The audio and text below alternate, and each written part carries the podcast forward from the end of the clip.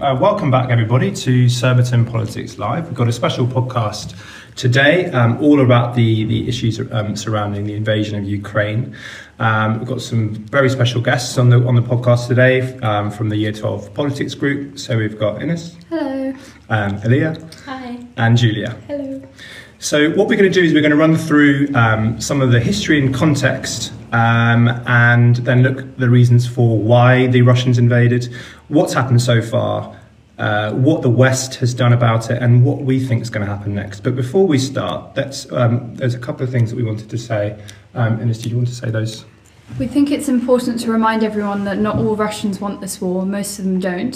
Putin was undemocratically elected, so he's not a fair representation of the beliefs of the Russian people, and only a very small group of people at the top who associate with Putin are interested in the gains of absorbing the country of Ukraine. Um, and we also have some key definitions to go through at the beginning. So, an oligarch is a group of rich Russians who own most of the assets in Russia, most often associated with the old Soviet Union. And then we also have the G7, which is a group of seven strong economies that typically consult each other on large economic issues, which include the UK and the US. And Russia has a part was a, sorry was a part of the group G8 before it was elected ejected in March 2014. Okay, great. And so we wanted to start with a bit of context because I understand the, the, the, the, history is very important in understanding what's gone on. Um, so, uh, Ines, you're going to start us off with giving us a little bit of context.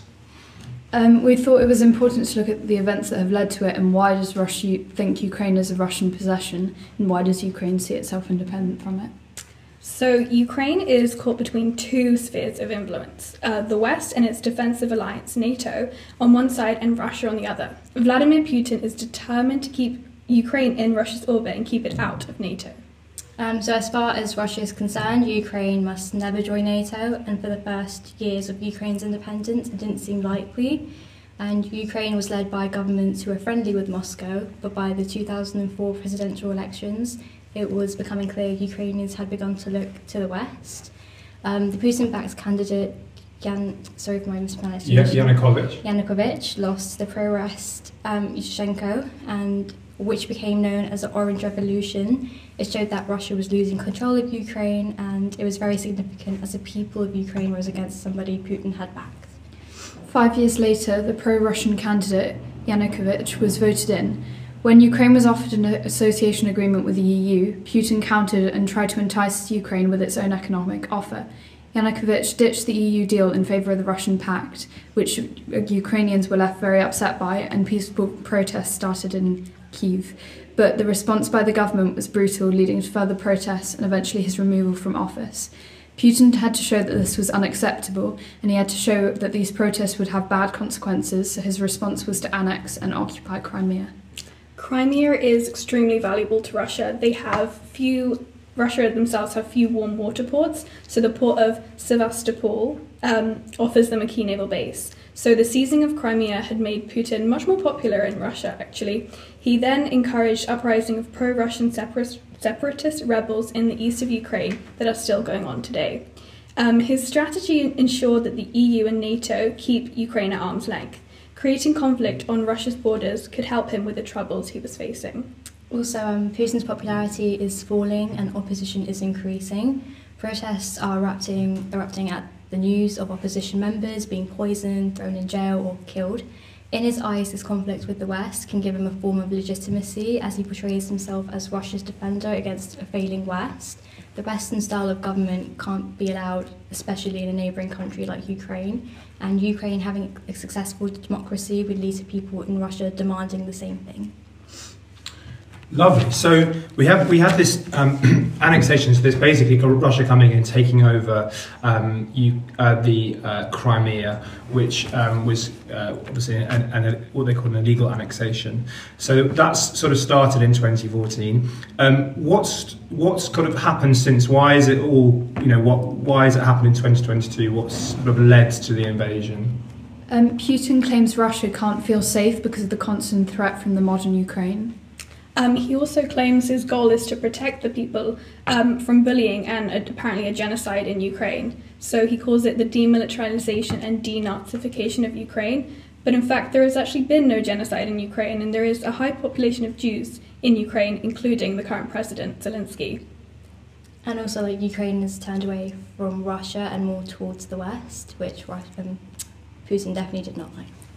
Moscow is against Ukraine signing the treaty with EU in 2013, and they retaliated by seizing Crimea. And he sees Ukraine and Russia as one nation, so the aim of them to join the EU or NATO um, from Ukraine, but so Putin won't allow that.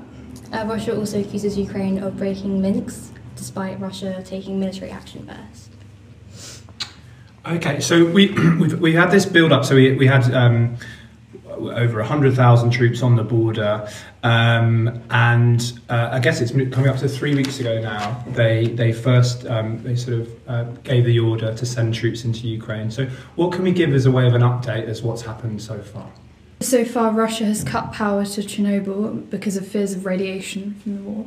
So on the 20th of February, an estimated 169,000 to 190,000 Russian troops are stationed along Ukraine's border. The Belarusian Defense Ministry says it will continue joint military exercises with Russia. World leaders met in Munich to address the current situation. President Putin stated the troops will perform peacekeeping functions, which the US called nonsense. And Boris Johnson has decided on the British response should be patient diplomacy up to this point, which is the act of making patient negotiations with another country, which hasn't worked. Putin has been given every opportunity to retreat, and all things possible have been done to prepare Ukraine, including the training, transport, and energy independence. And he has said that they will, the UK will act on everything that NATO says, including the first sanction, which has been put together by the G7 allies which makes five main Russian banks have their all of their British assets frozen, and exports license export licenses to Russia will be suspended, and this is extended to 100 additional individuals, rich Russian known as, known as oligarchs, which like Abramovich, um, who have also had their assets frozen. So they're doing all this stuff. So, they, so they're having some, so, you know, they're, they're, they're damaging the Russian economy they're trying to make Putin to go, go back on what he's doing. I think they said that the, value of the, the currency has gone down by about uh, 40%, and the, the value of the shares in, in, in, um, in Russia have also gone around down about 80%.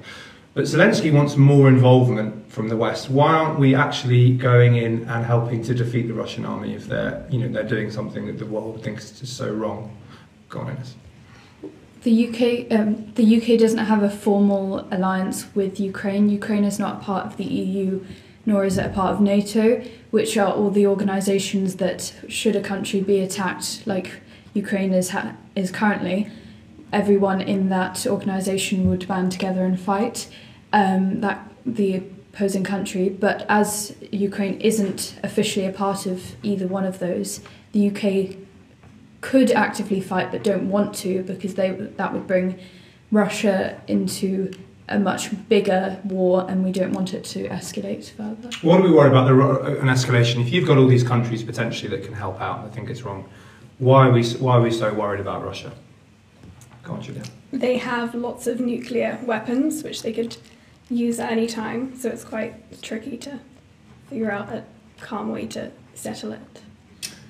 Okay, so we've got this one. We're trying. So what, what are we? Is we're providing some. We're doing some sanctions.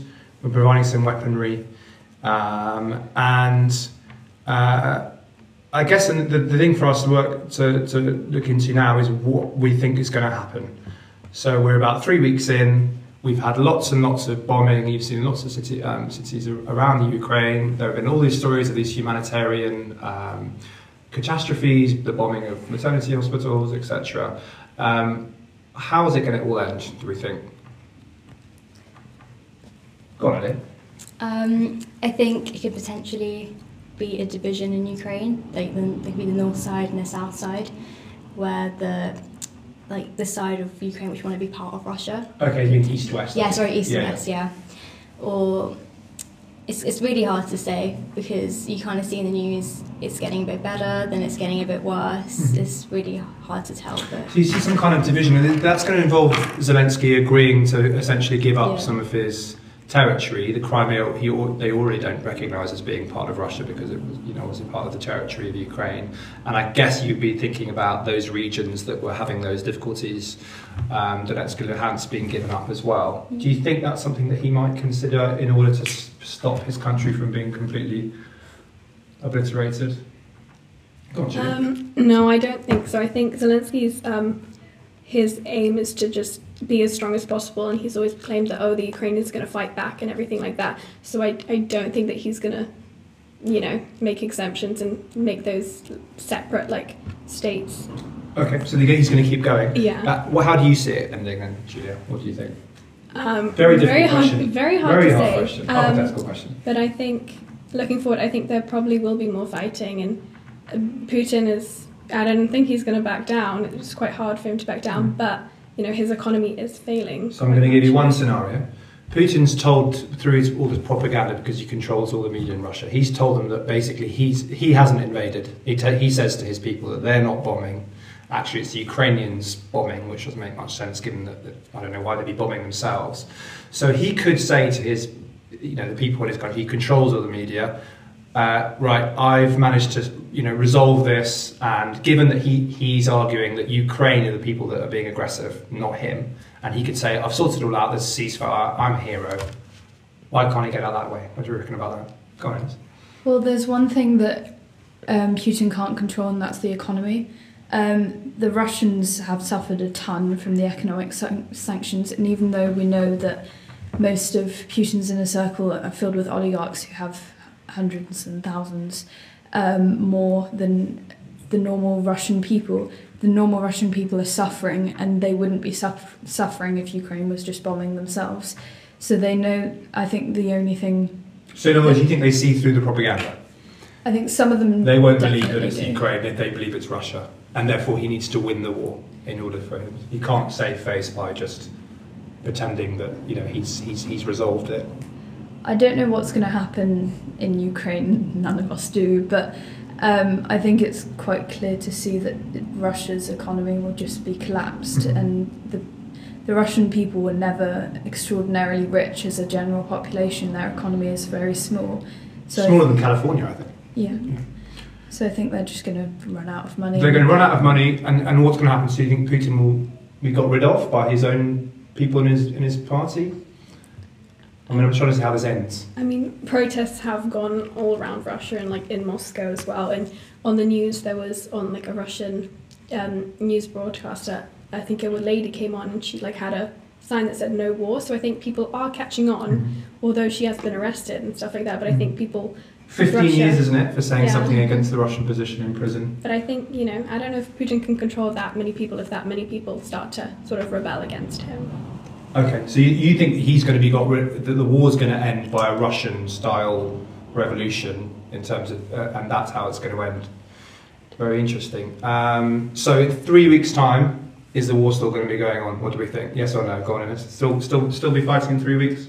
I think we will still be fighting until Russia um, either reforms itself, there's a civil war in Russia, or something goes on because Putin won't stop fighting, Zelensky won't not fight back because he said he himself, as the leader, most leaders wouldn't fight on the front lines, but he's going with fighting with his country, um, which is pretty impressive. He's become a bit of a hero, hasn't he? He was Yeah. a leader who was uh, a comedian. He, he got he got into office by uh, you know doing a, a comedy series about being the leader of Ukraine, and he's become a bit of a, a a world icon, hasn't he? Um, Julia, still going on in three weeks? Yeah, I think yeah, I think more people will be leaving Ukraine. As many citizens will try and leave and stuff, but I think probably still a bit of conflict. And then we're going to have the partition by then. Do you think East West they would have to come up with an agreement? There is there is some chat about about that potential uh, offer being given by the Russians to stop the war. I mean, there is some chat, but as Julie also said, um, since he wouldn't be up for giving up half of Ukraine, then it could keep. So it's going to keep going. Well, I think maybe we'll we'll come back to that. Let's see if anything does happen, and maybe we can do another podcast when that happens. But um, so just to round up this one, so massive thank you to our guests, um, and uh, I hope you enjoyed listening to it, and hopefully we'll do another podcast in the future.